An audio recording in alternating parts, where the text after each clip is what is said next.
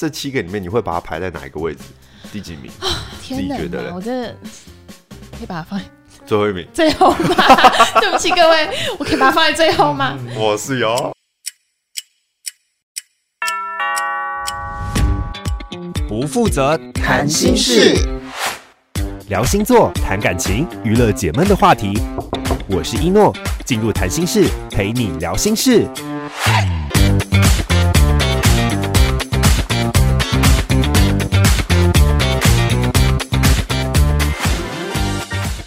Hello，Hello，大家好，欢迎来到我们今天的不负责谈心事。那今天呢，又是我们久违的聊电影的时间啦。那所以话不多说，我们先邀请我们谈电影呢，必须先邀请到的两位好朋友，一位是我们的，哎，大家好，我是时钟，哎，另外一位是。嗨，我是猫草，换名字了哈。上一次是 Jessie，好，今天用猫草。谁是 Jessie 啊？OK OK，那我相信两位应该都知道，就是最近一部号称是拯救后疫情时代的票房电影，那就是我们诺兰导演的《天能》。没错。那这部片呢，其实我想聊它很久，因为其实我自己本身是蛮喜欢这位导演的。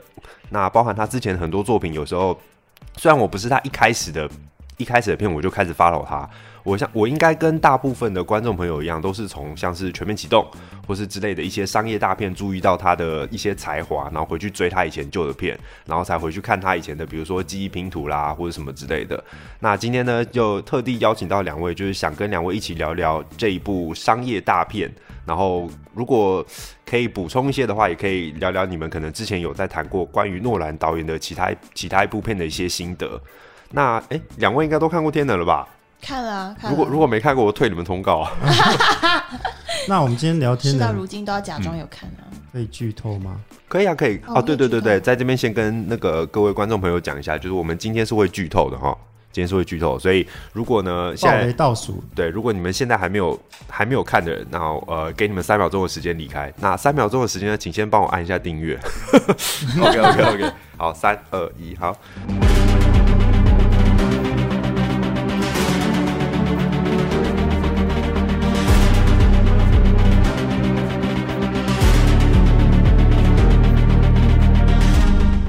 那所以两位都已经看过《天能》了，我就先问一个最基本、最基本的问题好了，你们第一次就看得懂吗？第一次回答吗？绝对就回答不懂，看不懂啊，当然看不懂。那所以你们有二刷或三刷吗？呃，没有。没有没有，我也没有。不求甚解。其实我自己也没有啦，因为主要是 主要是 IMAX IMAX 电影院票价太贵了啊。但是我后来就是因为我真的很想了解它里面的一些东西，然后所以我有去 follow 很多的影评，然后看他们到底怎么去做解析。然后其实我发觉还蛮有趣的一件事情就是。不同的影评人其实好像意外的会有很多种不同的讲法，这让我蛮意外的。就是很多以前，比如说某些呃可能概念很很很深刻的电影，大家都会特别去专注讲这些。那我我看一些分析，我大概唯一能够找到大家最特最共同的一个共同点，大概就是那个 Sater 石板。就大家都会提到那个石板，哦、对，就是它的，嗯、就是那个方正石板，就是、嗯、呃，跟各位观众朋友，就听众朋友讲一下，就是这个这部片的其实一个概念的起源，就是来自于那个 Sater 石板，因为那个石板上面很特别，它上面就是有几个，五个英文字，然后呢，不管你是从正着读。还是反着看，它都会是同样的一个字，就跟我们的电影这部电影的片名一样，Tenant。其实你倒过来拼还是一样的。自己评价一下，你们第一次看完的时候看懂了多少？粗略来讲都懂，嗯、都懂，但是真正要就是探讨细节，比如说谁在什么时候就是。进去那个机器，然后出来跟哪一个部分重叠，uh. 这可能真的要看个第三遍，我才能完全解释出来。嗯哼、uh，huh. 但是我在网络上有看到很多，就是他们看一遍，然后就已经把它完整的攻略写出来，我觉得这是蛮厉害的。这真的是鬼才影评人才做到的事吧？广大网友真的是蛮厉害的。我觉得这次比较不一样，好像这次大家对诺兰的电影呃评价比较两极，有些人很喜欢，欸、有些人不喜欢。对，因为通常他的电影只要一出来，大家都是。票房保证，对，大家都是觉得都是一致叫好，通常没有恶评的。可是这次比较奇怪，嗯哼，怎么说？我觉得到底问题出在哪里？你那你自己是站在好评还是恶评那一方？没没差，我们就是完完全是顺从自己的渴望，讲出你的自己的评价。我还是给他一个好评的，因为我觉得，毕竟现在没有导演可以像他拍这种电影，就是、嗯、呃，用他这种的手法去。玩弄一部电影的时间，我觉得是目前没有，我同意，没有任何一个导演可以办得到。我觉得他有点像是把他过去所用过的，就是把他毕生绝学全部都用在这部电影上面。嗯嗯。可是反而就让我感觉到对里面的主角的的情绪，好像感觉到没有那么强烈。哦，就是他们角色关系上没有以前那么深刻，角色塑造不足这样子。除了尼尔以外，尼尔是大家都很喜欢的角色，我也很喜欢尼尔。罗伯·派丁森就是就是突然捡，也不能说捡到宝了，就是他终于找到机会让大家遗忘一下《暮光之城》的里面那个角色，他自己也很高兴。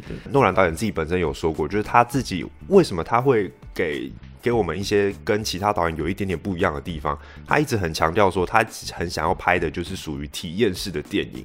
就他他想要带给观众的感觉，就是一种沉浸式那种体验式的感觉，所以他会很尽量在电影里面，就是不管是透过音效或者是一些手法，让人家都有一种呃深刻或者是身临其境的感受。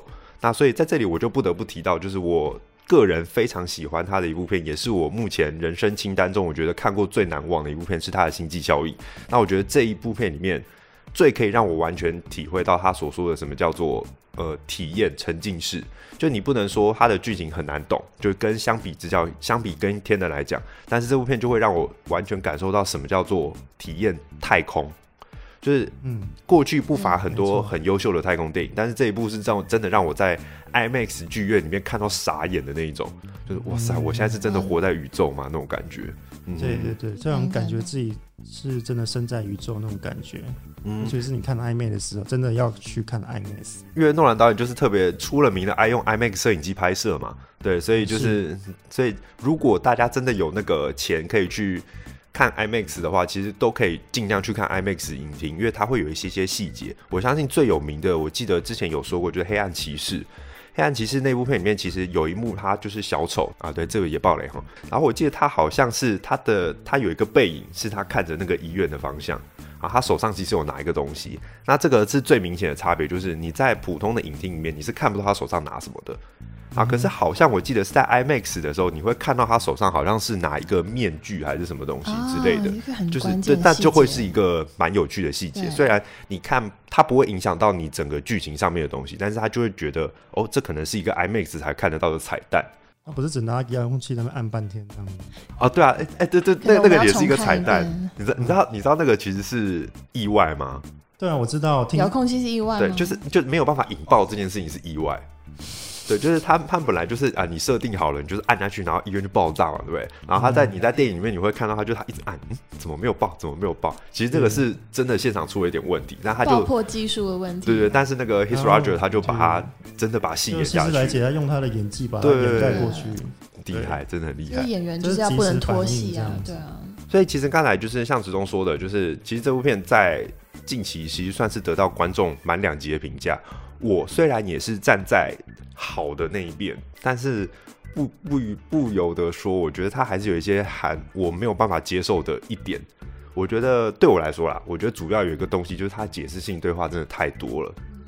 虽然后面真的无法掩盖他的精彩，但是就就像他电影，他都会是给你塑造一个呃很有趣的设定。但是我把它跟全面启动来比的话，就是全面启动，它在比如说像那个呃那个女的叫什么名字我忘记了，但她反正跟那个对跟李奥纳多讲他那个世界的时候，对对对对，就是他会有搭配一些就是现场实际的一些环境的一些改变或什么，让你直接感受到他在介绍这个这个背景的时候是有体验的。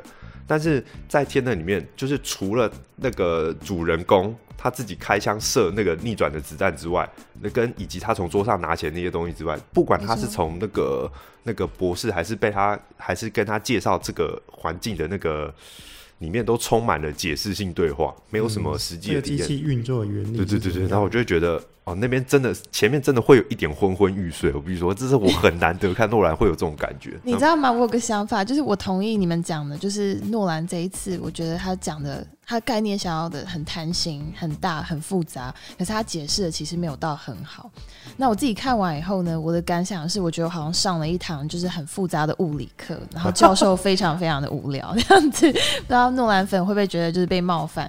但真的就是像，然后尤其你刚刚有提到全面启动来对比，我觉得这也算是。也许是因为诺兰喜欢处理比较复杂的题材吧，嗯、所以也许他在慢慢喂食给观众的时候，他也要就是考量一下他的教学方法。哦、就是如果他就是先解释，然后呢再有一点实作的话，你就不会觉得太无聊，反而可以吸收。但这一次真的就是太多的解释了，觉得好像就大家就是看人家讲话，然后接下来就是奔跑，讲话奔跑，讲话奔跑。也许强大如诺兰，对于时间这种东西也是很很难。完美想到一个完美的理论去说服我们，因为毕竟时间这种东西就是摆在这个维度上面，它就是对我们来说，你没有办法去理解什么叫做逆转，然后又或者是我们会产生所谓的祖父悖论这种东西，这种东西你讲白了就是你没有办法解释嘛，就是单身鸡鸡生蛋什么之类，这本来就一直说不通，对你就会一直无。无限的去延伸一大堆跟时间有关的问题，因为我们没有办法去知道到底怎么去推算那个实际状况到底是怎样，所以就会产生非常多。就像我刚才说，很多影评人会有不同样的对于呃某段时间到底发生了什么事，会有一些些不一样的见解。有人有人就说怀疑说那个 Robert Pattinson，Robert Pattinson 就他演的那个尼尔的角色，角色甚至可能是里面女主角的儿子。这件事情，有人觉得很荒谬，那有人觉得是可行的。那像始始终是觉得可行的，我觉得是说得通的啊。哦，对啊，因为尼尔对尼尔对男主角有某一种感情，我们感觉得出来，他对某主角，他对男主角有某一种感情，嗯、就是他有点把他当那种师傅的感觉。嗯，后来我们也知道，原来啊，他真的是他的师傅。对，但是他带领他进入这个天能这个组织，然后教会他所有的事情。所以他最后愿意为了男主角去牺牲自己的生命。所以我们反而是尼尔这个角色，让我们对他有很强烈的代入感。嗯，对，因为我们觉得他背后好像有很多故事，他没有讲出来。对，就是诺兰好像把他的故事隐藏在后面，没有让我们知道。可是他，我们就是感觉到他好像有很多话想讲，可是他又不把它演出来，反而我们对男主角的那种感觉就没那么强烈。嗯哼，好像他只是一个工具人，啊，主人公嘛，男主角。啊，对对对。对，因为因为这也是一点呢、啊，因为很多人都说这一次的男主角他就是没有设定名字嘛，所以大家就只叫他主人公、嗯、主角。他里面也是这样。这可能也可能有一部分也是因为这个原因啊。有一个我必须要提的点就是，很多最近近期的片都很喜欢讲时间这个概念，可是大部分的人就不管是就算早期和我们讲回到未来好了或什么之类的，我们都讲说可能透过了某个机器回直接呃空间跳跃。回到了那个时间点，对，我们是从点到点的那个地方。可是他这一次阐述时间的概念是一个线性的，就是我们发生的事情是是线性的在进行，嗯、就是它的剧情是线性的。嗯、然后它这个这个线性，你可以正行逆行去讲时间这个概念，这是一个蛮大的挑战。所以以至于我在那个我在最后那个他们所谓那个十分钟大爆炸那个地方，我真的是。脑袋大爆炸！我我这我真是脑袋大爆炸，就是人家说就是看到睡着有两种情况，一种就是呃就是很沉闷，另外一种就完全看不懂啊。前面解释性对话的东西会让我觉得有点昏昏欲睡，后面那个大爆炸这个音效啊，真的很震撼啊。但是有时候你真的看不懂的时候，你就无法带入那个感觉，就是你会有一点哦，我快昏倒，我到底在看的什么东西的感觉。我想要讲一下，就是你刚刚有提到说诺兰说他想要嗯创造一个沉浸式的体验这件事情，他的他的目标一直都是这样。真的吗？因为从这部片，我觉得，呃，中间一直给我一种感觉是，他有点在炫技这样子。哦。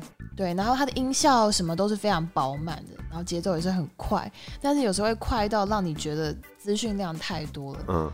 所以反而没有办法让我们就真的沉浸在里面，你就是完全被他。有点牵着鼻子走。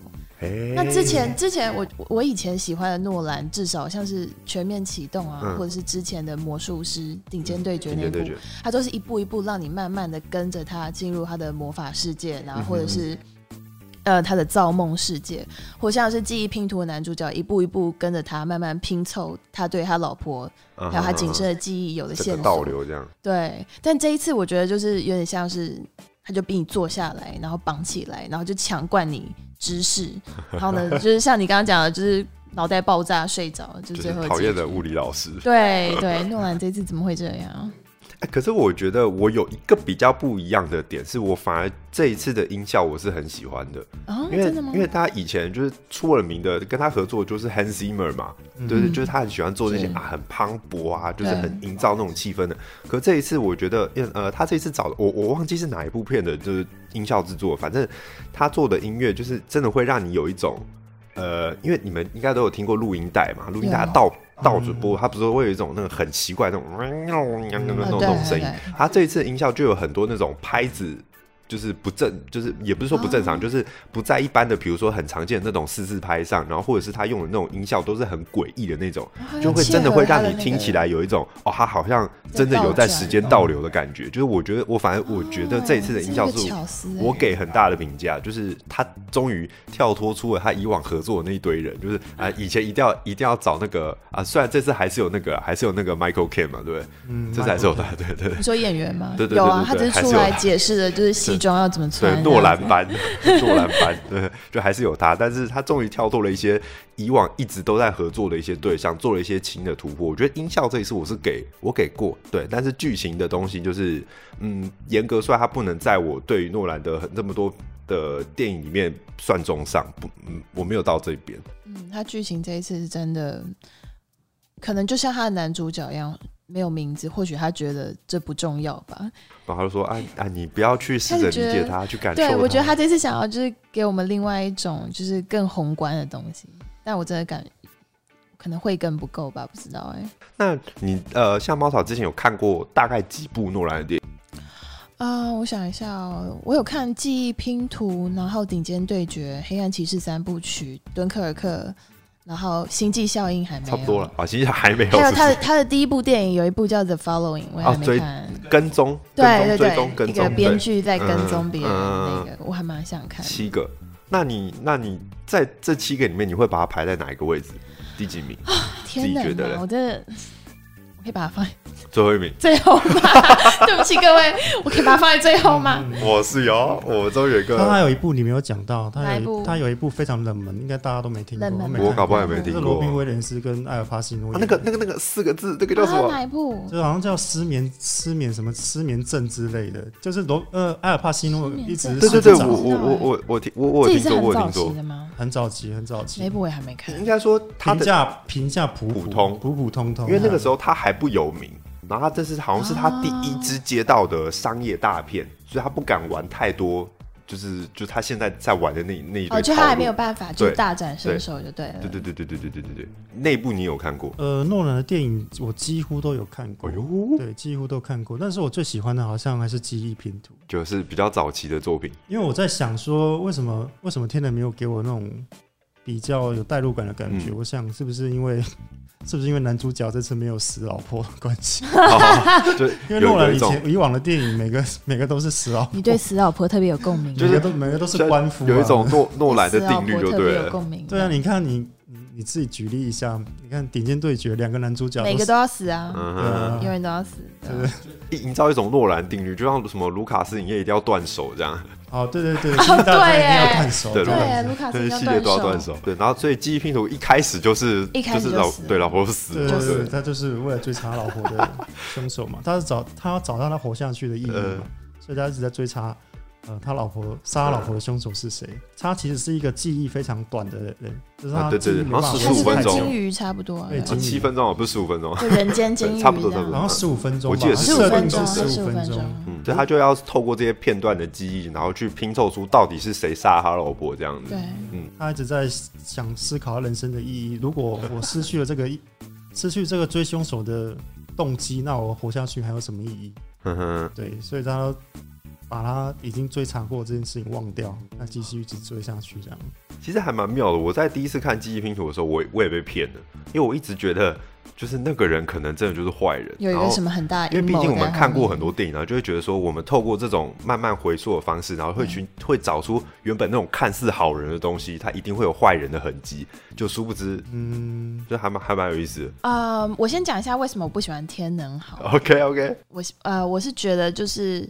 天能他太想要表达太多技术上，还有可能观念上，技术上或观念上的他自己想要讲的东西，所以反而变成他有点像跟我们讲大道理，但是反而少掉了我觉得让电影真正好看的东西，就是刚刚前面有提到的，就是情感。我觉得观众在看电影，就是除了就是刺激的爆破跟好听的音乐跟震撼的画面之外，其实你真正重要的还是要你跟这部电影。不一定一定要是角色，甚至电影的整个概念有共鸣，产生连接。对，你要跟他有个连接。但是天能的那个怎么讲。天能他的最大的目标就是拯救世界，对不对？对不起，我架、嗯、觉得就是架构有点太过于宏大的那种感觉。对，也不是说拯救世界这件事情跟我们无关，是，但是他他的他他传递给我们的那个方式，会让你觉得很无感。就是为什么要这么累去做教育这样？对，嗯、就是因为你一定要拯救世界，所以你要去拯救世界，嗯、有一点这个感觉。那所以，我最喜欢他的一部，其实是我觉得他最人性的一部，就是《顶尖对决》。Prestige。对，我觉得《顶尖对决》是他情感最深的一部。然后很多人会其实会说，诺兰是一个蛮理性的导演。啊，对。对，很多有有我有听过很多这种类型的说法，但其实我觉得，我想帮他讲一句话，就是其实他他有非常感性的一部分。嗯可是可能他自己用其他的部分又包起来，这只是他的一个面相而已。但是他有，就是你可以看他其实每一部片，其实像连《全面启动》这么动作片的一部电影，男主角他的内心世界还是非常的深层又复杂。他主要还是他的情感，对他对依偎在老婆，他对老婆的依恋，然后没有办法放开，然后又又怀念，然后又内疚的那个情感是非常复杂又真实的。所以这也是为为什么会大家会看得这么开心。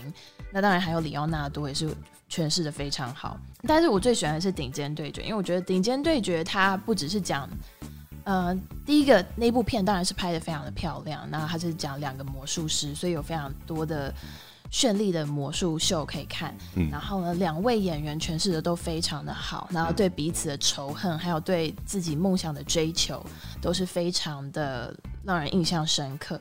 那看到结局的时候，我是我可以讲吗？哎，我看还是不要好了，因为大家打我。对我，我先不讲结局是怎样，嗯、但是我我看完那一部片以后呢，我印象非常深刻的一点就是，至少让我非常有共鸣一件事情，就是你到底愿意为了你的梦想去牺牲多少？对，你为了你愿意为了你的梦想去牺牲多少？那那部电影是我看过就是牺牲最大的一部片。嗯、哼哼对，对于两位。两位男主角都是，就是非常非常大的牺牲。那这个牺牲可能不是说我马上一秒钟就换过去的这种类型，它是要一个长久，就是就算你知道这件事情做下去会让你非常痛苦，你会非常持续的一直很痛苦，但你还是不停的去做。那我觉得这也是让我感触非常深的一件事情。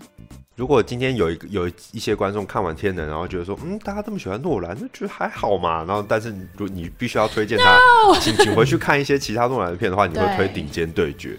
我其实觉得其他都可以，就是《天能》先删掉，然后其他重新拿来看一遍都可以。真的是，你这是把它排在。对啊，比方说现在那个《星际效应》要上 IMAX 了，大家可以来看一下。嗯、已经上了，大家可以去看一下。那我人生第一部好片。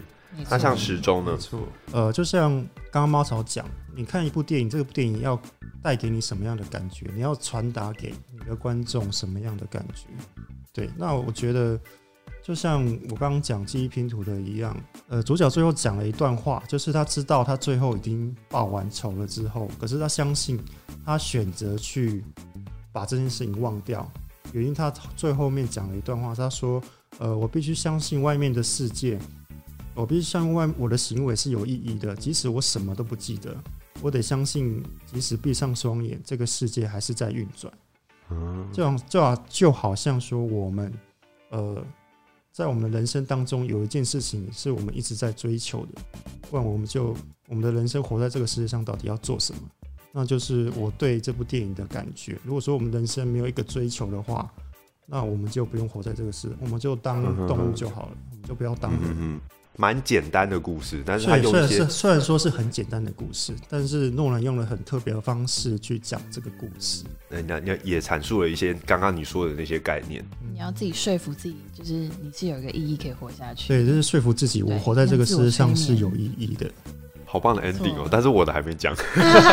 对啊，如果是我的话，因为毕竟呃，我还是会推就是 Interstellar，就是星际效应。对对。那为什么它会在于在我的地位那么高？除了我刚才前面有提到说，就是它的那个现场体验的声光效果真的太好了，就是它是我真的至今目前为止唯一一部你买蓝光 DVD 或什么，你在家里绝对我可以保证你感受不出那种感觉的一部片。对，因为它的它的那个体验真的很好，而且它的虽然那一部就是跟之前大我大家都很熟悉的，就 Hans Zimmer 合作的那个音效，它真的是完美的契合。我觉得说它真的为了那个太空的感觉设计的很棒，它瞬间从一个很磅礴的地方，然后瞬间切换到完全现场无声。那你那个时候坐在 IMAX 的电影院里面，你就会完全感受到什么叫做太空。我好好是不知道是掉进黑洞还是怎样，就突然瞬间一瞬间整个。电影院都没有声音了，然后你就只看到画面在动，啊，你就会觉得哦，原来这感觉就是一种你真的活在黑洞里面那种很绝望，或者是。完全感受不到生命气息的一个地方，因为在太空是听不到声音，嗯，对，太空没有空气。事实上，这才是合理的。对，还有一个很特别，就是像其实刚才猫草有讲，就是它其实并不是大家所说的那么的单纯的理性，甚至有很多人调侃他说，他其实是那个机器人，呃呃，读理工科的文主人，就是他真的很喜欢用 用一堆讲一堆理论，不管是像是天能的，就是时间的东西，然后或者是星际效应里面的一些物理的，就是太空的科学，他其实。大家都知道，他都他为这些电影的背景做了很多的科普知识，然后甚至去询问很多专家，所以让他这些理论都有一定的背书的逻辑在。然后，但是其实它里面都会包装的一些，就是有关于，就像我推荐的《星际效应》来说，它其实包装的是主要的元素是爱。呃，其呃，其实之前有看啊、呃、老高的片，然后某某知名 YouTuber 的片，他有说，就是其实我们在呃活在一个更高一个维度的地方，我们就可以完全。理解低一个维度的世界，就是它是怎么运作的，就是比较上帝视角。对对对，就也就是说，对，也就是说，我们在呃二维度，也就是说平面的地方，我啊，我们站在三维度的世界看二维度，我们就知道它什么时候会结束，或它是它是怎么样的运作。但是如果你活在二维度的空间，就比如说你是一张图上面的画，你就无法感感受到什么叫做立体。对，所以就是那是他们的世界无法理解的。那也就是说，在星际效应里面，你在活在三维度的空间，你就没有办法理解那个呃四维度的时间以及五维度的爱。那因为他因为他他他到了那个世界，对对他来说，就就他阐述的概念是这样。因为我看过，我在家看过一次，就是因为用那个压缩的比例，然后你用用用电脑荧幕看什么的，就真真的很没有那种感觉。就是你只知道它就是一个很普通的。太空电影，你可能也可以去看《登月先锋》啊，或者什么之类的，这都很好看。它就是一部普通的太空电影，但是你真的要到 IMAX 的电影院去看，然后再回来看我的，我刚才前面有提到的一些大家对于这方面的评价，或是它的阐述的概念，就会觉得，哦，好像往上升了一阶。所以我其实会蛮期待看诺兰拍一些，就是。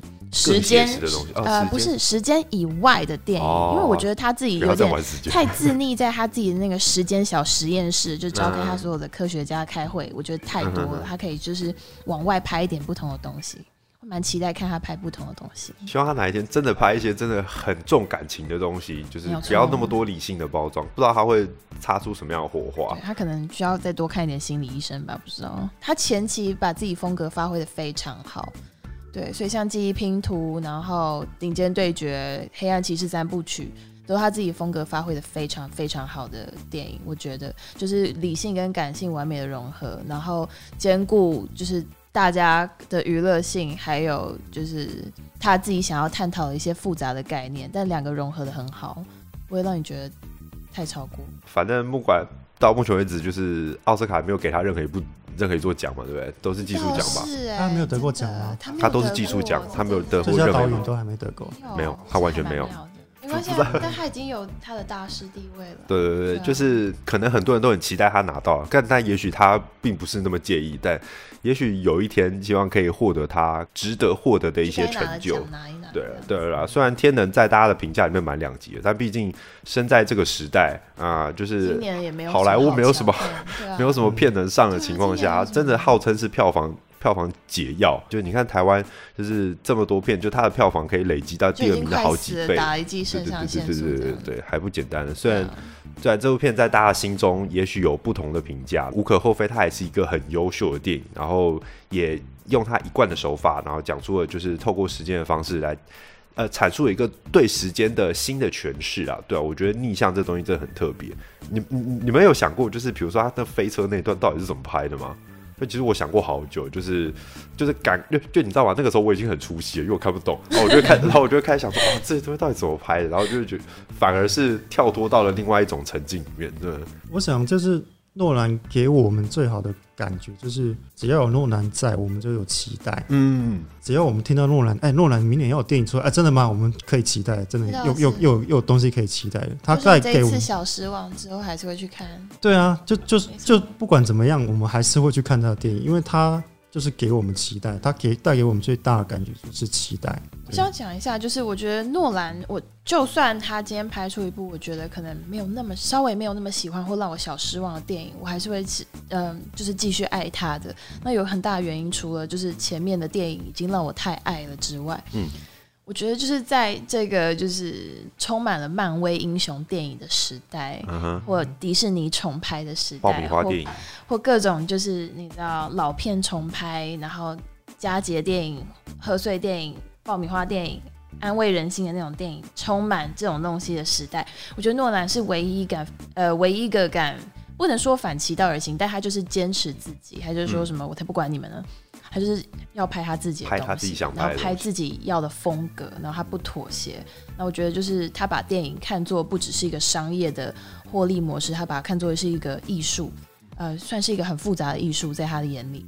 然后对他非常的坚持，那我觉得这是最难能可贵的。那他也是唯一一个可以就是兼具个人风格，然后但还是可以扛得起票房，兼顾商业的。嗯、我觉得这也是他非常厉害的一个地位。这也是我最特别他、佩服他的地方，对就是他可以在融合。就我们很常讲说，有时候艺术跟商业是很难权衡的，那个桥梁就是搭不起来。但是他就是给我们一种希望，就是你即使拍商业大片，你也是可以有很多呃值得深思或值得动脑或值得探讨的情感的元素在里面。就是它是一个。可以极度有内涵包装的东西，再接再厉。所以，我我们也不是讨厌天能了，我们其实还蛮喜欢天能的，就只是它有一些小东西让我们会，其实我们更喜欢别部片，更更更更 更值得思考。这样，那我们都可以更期待诺兰导演的下一部片。那我们今天呢，就不会跟大家去探讨什么，就是。就是太深刻的彩蛋，或是时间逻辑上面的东西，我相信大家去那个网络上搜寻那些东西都很多。尤其这种东西，你就是一定要看到画面，你才可以把它解释。因为我们自己都还没搞清楚，怎么跟你们解释？不好意思哦，不要把我心里话讲出来嘛。因为因为我们因为我们我们我们这种东西可能会有很多的悖论，或者是什么，每个人理解不太一样。尤其是这么细节、讲究逻辑的东西，你真的要透过影片去看，你才可以比较。好，稍微了解一点点，他到底在讲什么东西？那不是诺兰自己讲的吗？你只要去感受就好了，你不用真的要去看懂一部电影，你只要感受它带给你的感觉不就好了？虽然我觉得那句话放在那部电影有点讽刺，但就是，嗯，对对对，感觉像感觉像那个有点就是啊啊，好看不懂了，你有感受到感受到讽刺，就对了。有，我觉得诺兰越 诺兰越幽默，对，好。对于《天人》这部片呢，就像就像预告片所说的，我们就不要试着看懂它，我们试着去感受它，去感受它对于时间上面逻辑的一些新的阐述。那也许你会感觉到对电影的不一样的感受，会更爱这位导演，或者是。更爱这方面的题材。那我们今天的不负责谈心事呢，就跟大家聊天呢，聊诺兰，聊诺兰以前的片。那如果大家对于这位导演呢有很深刻的兴趣，我们刚才都有，我们跟猫草跟时钟都有提到很多其他可以值得推荐，呃，好入口的电影和入门的电影，可以去慢慢欣赏。那今天不负责谈心事呢，我们跟大家聊电影就聊到这边啦。节目的最后呢，放一首音乐给大家猜猜看，这个音乐是出自诺兰的哪一部片呢？知道答案的听众呢，可以到我们的 IG Obey Groom 搜寻下面这一集的档案，然后在下面留言告诉我哦。那池中哥猫草跟我们大家说个再见吧，拜拜，拜拜。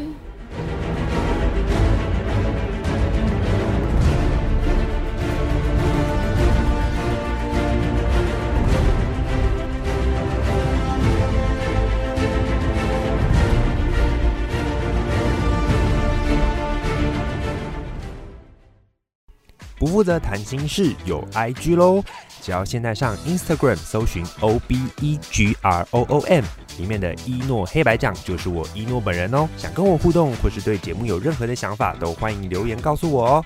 不负责谈心事，我们一起不负责起来吧。